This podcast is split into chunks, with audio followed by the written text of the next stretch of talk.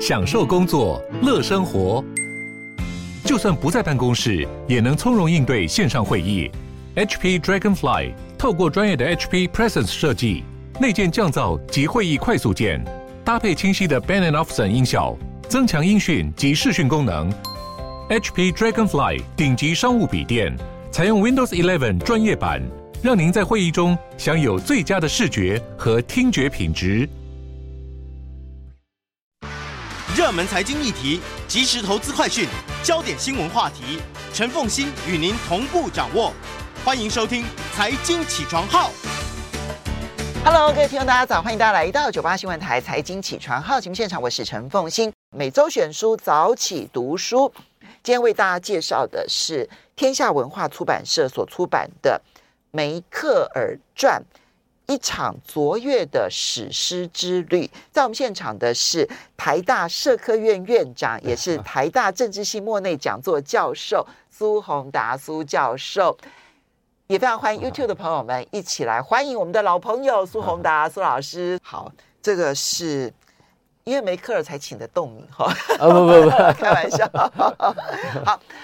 这本书啊，嗯，先用一句话我们来形容《梅克尔传》这本书。呃，这本书我用一句话的话，我就说，呃，有志从政者必读啊，对民主抱期望者必读。嗯，从我的角度来看呢，因为我觉得梅克尔他掌政十六年的时间，那德国是在欧洲呢，从一个嗯，可能是大家大家担心的一个国家，然后现在俨然变成了欧洲的领袖。我觉得这一段历程，那么。他是如何思考的？对于我们去了解在国际上面，尤其欧洲如何思考议题，我觉得帮助非常的大。所以，如果想要了解国际上面每一个国家，我们现在处于地缘中心、地缘政治上面呢，非常关键的一个位置。如果你希望了解其他国家怎么想，我觉得看这本书是很重要的。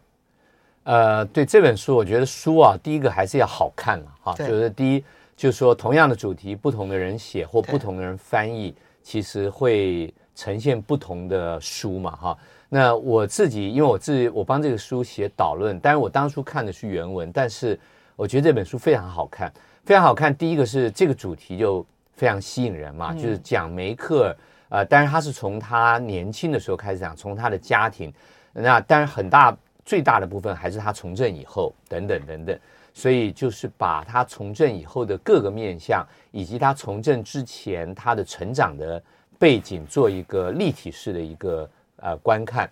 那第二个是我认为这个作者是很重要啊，就是说这位作者马顿女士啊，Martin 哈，那么她是呃，她是一个美国知名的这个呃这个记者，知名的这个呃传呃主主持人啊。那我想就像凤馨一样，她是在这个美国，她厉害多了。没有，他是这个，他算是呃呃这个报道文学哈，这个采访文学的翘楚，因为他已经得过很多奖了，他也写过很多书了，所以他的文笔、他的思路，呃，在美国的传播界或美国的新闻界、新闻文学里头，本来就是一个一级的作者。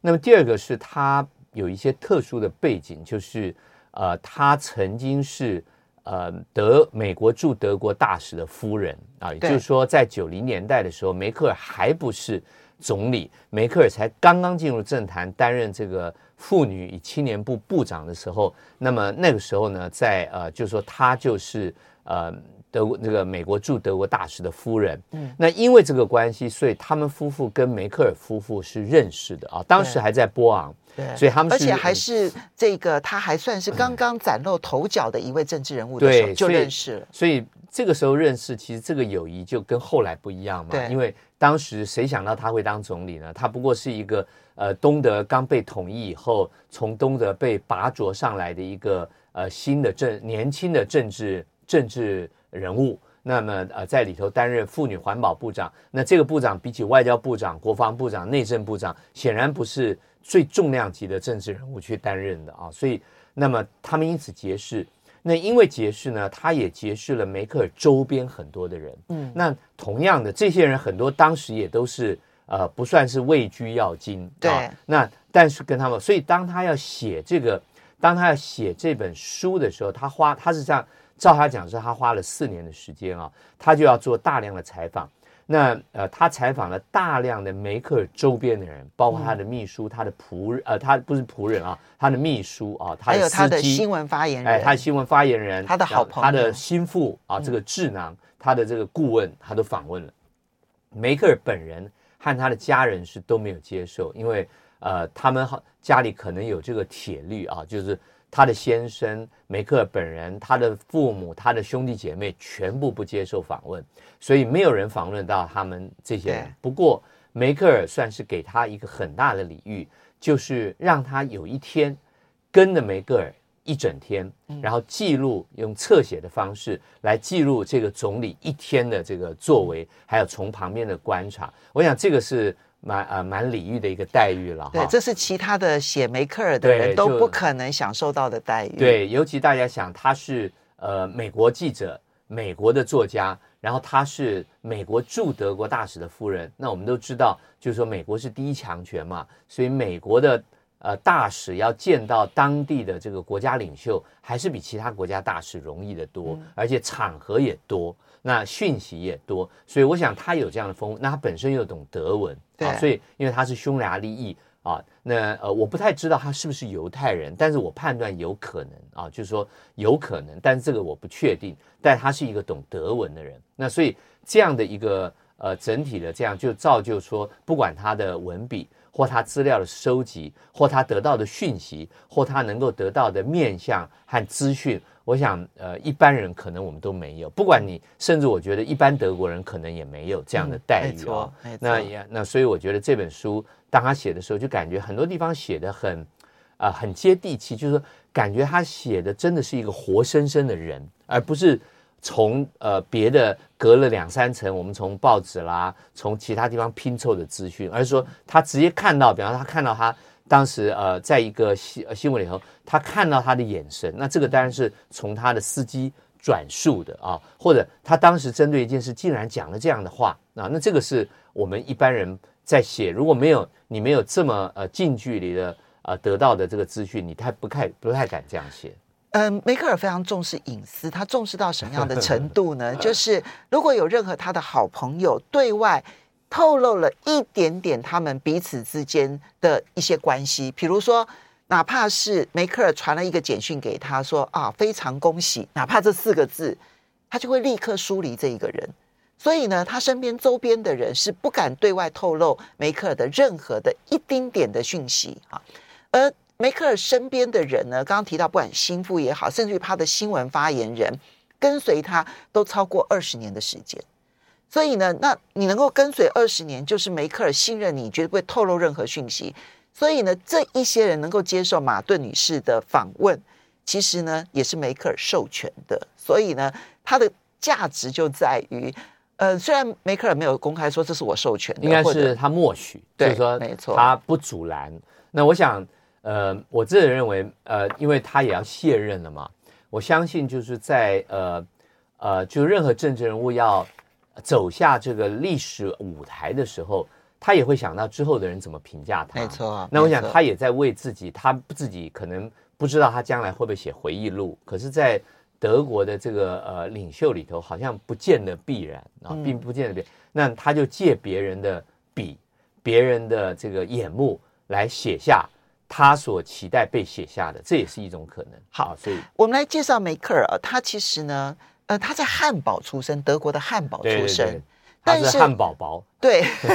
但大家都知道说他是在德东，然后呢，这个长大的，他为什么会去德东？其实他父亲做的这个决定，对他这一辈子影响非常的大。呃，他父亲是这样啊，我先讲一下，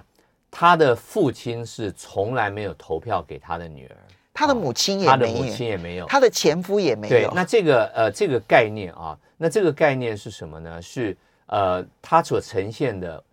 呃，从这个书里头以及我的判断是，他父亲是非常左派，嗯啊，就他父亲是非常左派，就是那种社会主义平等啊，就是这种人平等，然后厌恶资本主义的情绪应该是很强烈，所以他那个时候才会到德东去。对，那当然他有另外一个是他是牧师，所以他认为有上帝的呼召，因为当德东的这个神职人员牧师都。凋零，然后没有办法补足，然后没有人要去的时候，他毅然接受啊、呃，他认为的上帝的呼召，然后移民去。嗯、那当时这个节日呃，这非常异类，因为大家都是从东德逃出来，嗯，移到西德。那不过当时我们要讲一下当时的情况，跟他呃移居到东德的时候还没有柏林围墙，对，所以这个还是不一样。如果当时柏林围墙已经建的话，我的判断是他父亲应该就不会去了。好，所以柏林围墙是在梅克尔小时候建起来的。对，我们稍微休息一下，马上回来节目现场了。欢迎大家回到九八新闻台财经起床号节目现场，我是陈凤欣。在我们现场的是台大社科院院长苏宏达苏教授。那么，嗯、也非常欢迎 YouTube 的朋友们一起来收看直播。每周选出早起读书，天下文化出版社所出版的《梅克尔传》，一场卓越的史诗之旅。好，梅克尔的父亲选择接受教会的征召，然后呢去德东，然后使得呢梅克尔一出生，在汉堡一出生之后，应该不到一岁，然后就已经全家搬到了东德哈。其实现在是称之为德东，所以他一直是在德东长大的。那么，嗯，在长大的过程当中，其实看得出来他有一点点叛逆，跟他父亲不见得唱都同调。然后呢，他选择物理。其实也跟当时的政治气氛下，他觉得他没有太多发展的空间，所以选择物理比较安全有关系。啊、是的啊，这个梅克尔，呃，如果我们看一看，就在共产主义下啊，这个统治的精英其实走人文社会科学是辛苦而且风险非常大的啊。这个因为这个政治的架构非常强硬，所以你能够活动的空间其实非常小，而且很多时候可能。呃，今天对了，这个两年以后，你的论述也不见得对了。尤其那时候的东德看起来比这个苏联管的还更严。呃，东德啊，当时东德人口大概统一的时候大概是两千万嘛啊，但是东德就有三十八万的这个俄罗斯的驻军啊，大家可以想，这个是其实是个军管的概念啊，其实是个军管的概念，所以就是呃。所以在那样的气氛下，我觉得梅克尔是一个聪明的人，他就选择了啊、呃，选择了科学，然后就一路从科学这样子做拿到博士，然后最后到他们的国家科学院，就等于我们的中研院，然后担任这个研究员。那一直到德国统一的时候，他才转换跑道，毅然决然的告别这个科学家的生涯，然后投入政治啊。我觉得这个也是一个很有这个毅力和决心的一位女士啊。我觉得这个人生。我觉得呃，我看了，我觉得想到我我看过另外一本书，叫《人生不是赢在起跑点，也不是赢在终点，他赢在啊，他用大陆的词叫拐点啊，就转折点。他说人生重要的是转折点，你做出关键的决定。哎，我觉得这个话讲的有点道理啊。没错，对。其实梅克尔他很特别，他里面有一段故事让我印象很深刻，那就是他当时在嗯，就是科学院的时候，然后呢从事物理研究。其实当时有一位他的同事。然后呢，可能就是有一些嗯言论，然后不受这个当局的欢迎。然后呢，当时呢某种程度被软禁了。后来因为国际声援，所以呢他才被释放。然后呢就离开了东德，然后去了西德。那呃等到这一个柏林围墙倒塌了之后呢，当时其实这位他的好朋友梅克尔的好朋友曾经写信给他。写信给他之后呢，然后梅克尔回了一封信说：“你不要再写信给我了，因为呢，你写信你可能会影响我。”好，那这件事情我其实有点惊讶。好，他就说：“你是异议人士，我不要跟你有往来。”可是呢，等到柏林围墙解这个这个倒塌了之后，梅克尔再跟这个朋友联络上，这个朋友后来就终身不原谅梅克尔。那当时梅克尔是做那样的决定。可是呢，在柏林围墙倒塌之后的一个月，我其实算了一下时间，才短短一个月的时间，他就决定从政，放弃物理，然后从政。那一年他三十五岁，所以梅克尔到底在政治上面，他到底是有想法还是没有想法？哦，我觉得非常清楚是有啊、呃、想法，而且他在这里头就说，在这个作者所引述他周边的人谈论，就是梅克尔对权力是非常正面的。他认为权力是个好东西，只要你善于运用，你可以，嗯、你可以造福很多人，你可以实现很多理想。所以他对权力的角逐是，呃，非常就他不但追逐权力，而且他对于追逐权力这件事，他是保持非常正面的态度。他觉得这是好事，这个是觉得好事。那么，所以，然后当时的情况是这样，就是说，当时柏林围墙倒塌以后，德东当时的东德还在，就举行了自由选举。举行自由选举的时候呢，就新成立了很多共产党以外的党。那这些党其实都跟西西德的党是连接的。比方说，西德的社会党在那边就也有一个社会党，然后呃，那个西德当时的车队乌就基民党在那边也成立了民主党。那梅克尔就加入这个民主党，然后最后这个统一以后，这两个党就合并了，就东德的这个基督教民主党的分支就并入了西德的。整个德国的基督教民主党，那这里头有一件有趣的事是，呃，梅克尔是东德长大，他父亲是那么社会主义，他为什么没有加入社会主义党，加入这个 SPD，而加入 CDU 就比较右派、比较保守、比较传统的政党？梅克尔在这里头被引述讲了一句话，他说他认为左派太意识形态，他说政治不应该是这样。嗯，啊，那我觉得这个话终其一生，我认为他。都蛮持守的，也就是说，他认为政治不应该是有那么激烈的一种，呃，就是说，当然一些基本价值要有，但基本价值之外，把它变成一个意识形态而不可妥协，他认为这不是他要的政治啊，所以他就没有加入这个左派，没有加入 SPD，而加入了 CDU。那加入 CDU 其实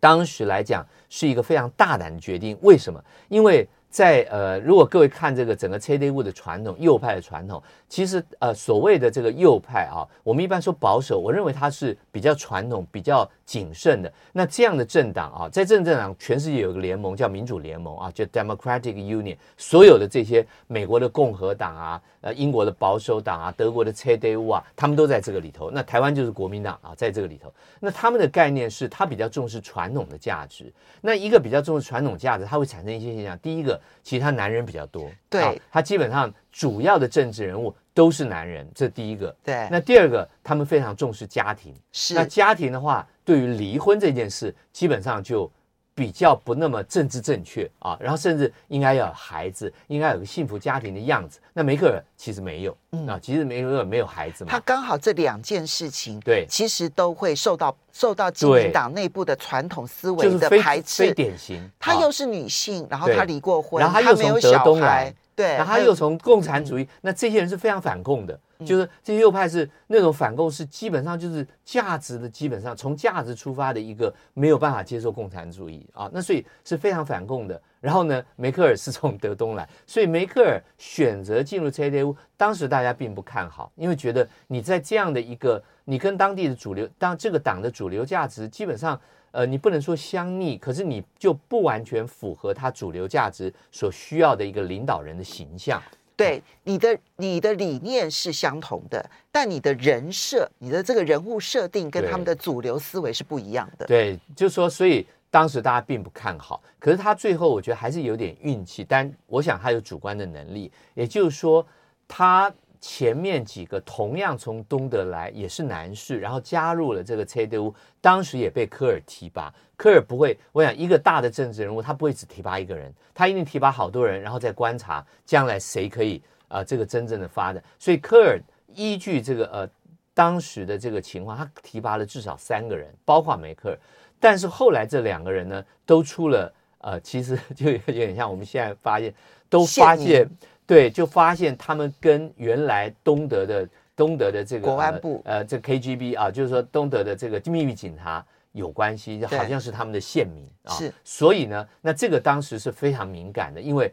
德东被统一以后，其实就揭露了非常多，我觉得是悲剧啦。那悲剧有两，第一个就发现原来你的好朋友原来都是县民啊，这个我觉得在对一个人的社会是非常大的伤害啊。那当然，这个也是为什么后来梅克尔非常坚持。政府的底线，你不能够监听，你不能够在现在 social media 的时候做任何任何这种查水表啊。嗯，他绝对他，因为当时德国发生很多恐攻，恐攻的时候，大家就说那这个那个要扩大监听，那梅克尔是坚持拒绝，那他就讲了这一段啊，在这书里头，他讲他那个日子，他说我们不能，他说如果你到最后你就会回到那个东德那种互相监听，以国家安全之名为由。去彻底的摧毁了个人的自由。他说：“当他说当人民不相信你政府是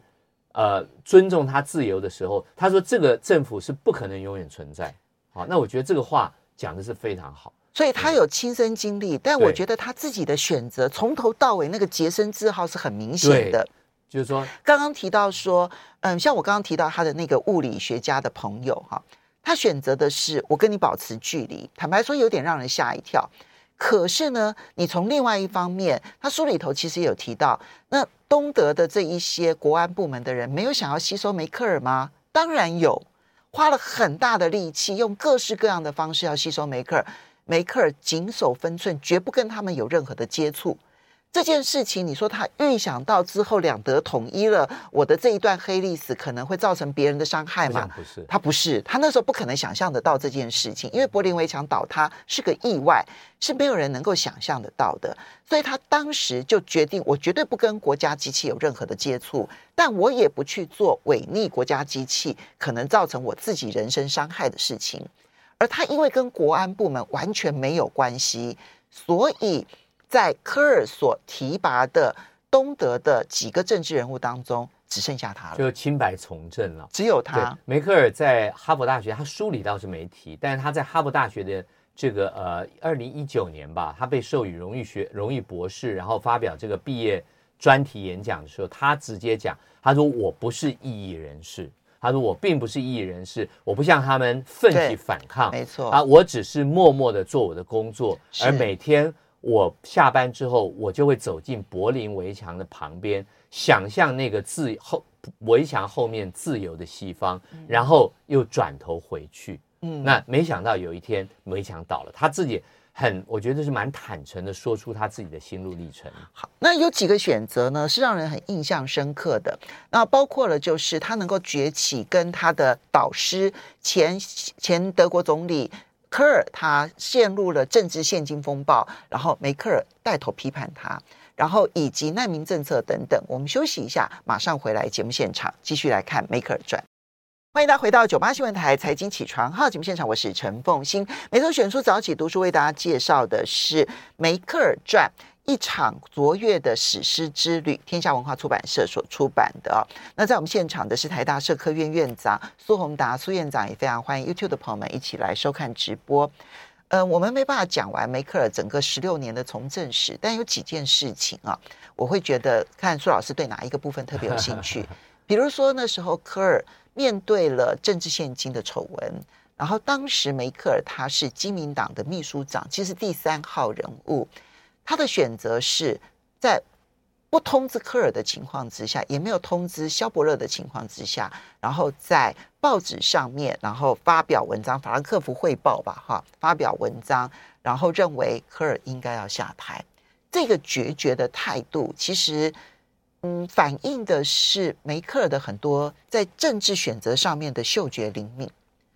而在难民政策上面，又似乎显现他的那个道德。又会影响到他的决策。他开放上百万的难民能够进入德国，甚至于没有跟德国的他的同党的同志商量过。啊，当然后来埋下了他必须要提早啊，他必须要真的觉得自己时间到了要离开的一个很重要的一个阴影。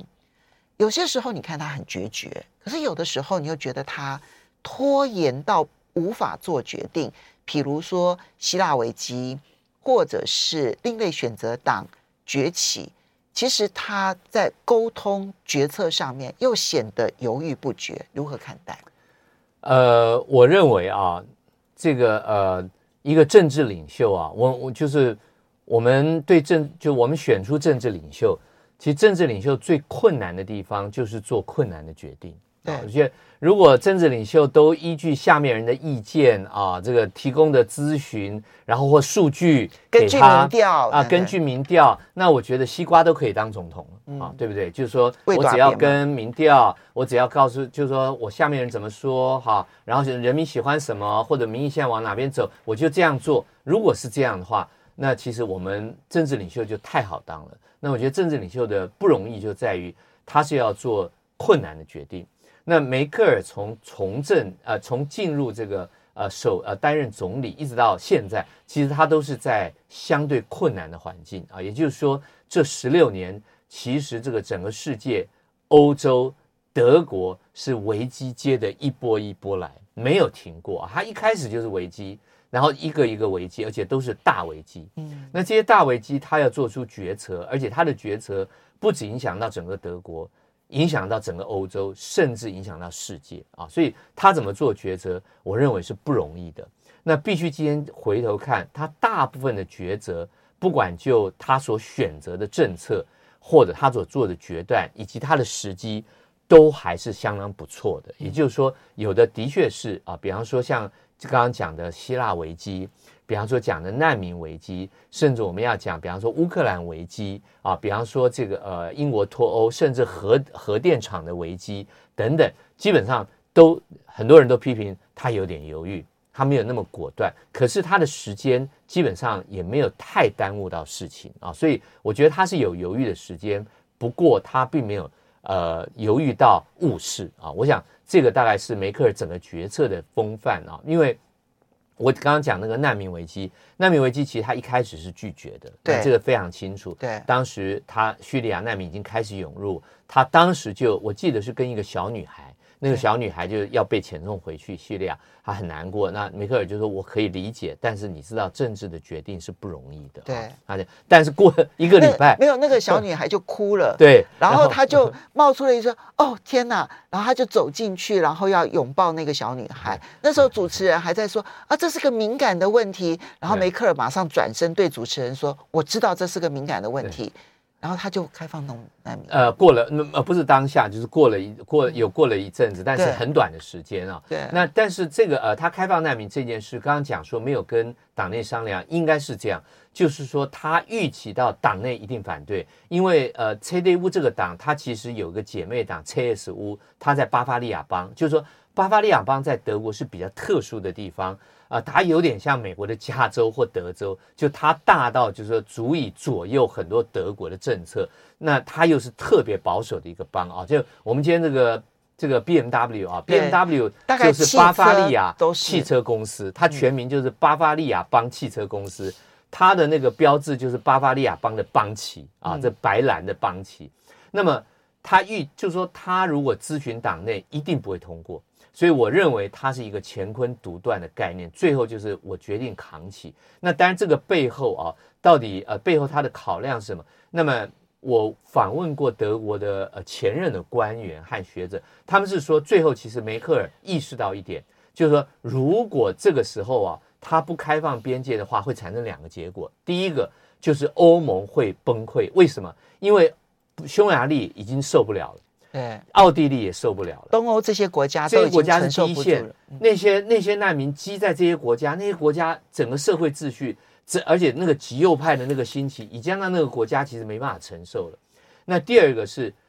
德国和欧洲的道德上会会被打破，为什么？就是他整个世界会看到欧洲人在铁丝网面前拒绝一群可怜的难民，还棒打，还驱离。还压制，甚至让他们冻死在铁丝网旁边。他说这个会唤起二次大战德国集中营的记忆。他说这个是德国不可承受的重。他当时，我觉得这个他讲这个考量，我还蛮同意的。就是说，如果大家看到梅克尔在整个他执政的过程中，他对于中国的态度，他对于以色列的态度，我们可以看到。他对于那种二战德国罪行的反省是非常深的啊，这个是非常重要。就是所以他觉得德国承受不起再一次被凌辱，再一次被谴责。就是你在铁，你拒绝开放，然后你在铁丝网面前，你让人饿死，你趋吉，而且是几十万人啊。他说德国，而且其实做不到。OK，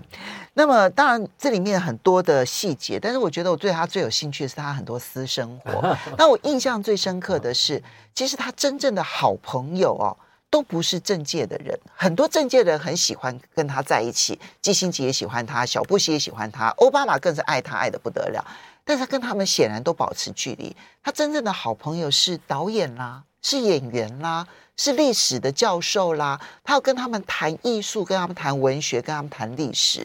我觉得这一点是全世界的政治人物当中最少见的一种特质。呃，我认为这是健康政治人物的特质，才应该，对不对？一个健康的政治人物常常要跟艺术、文化啊这些接触。为什么？因为政治是孤独的，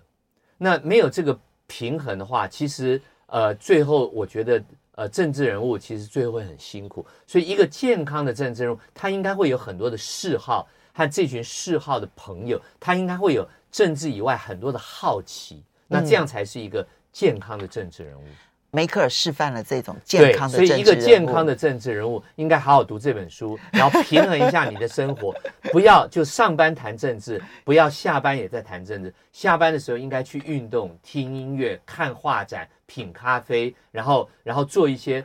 文艺精神上面的扩充。时间的关系，非常谢谢苏文达苏老师。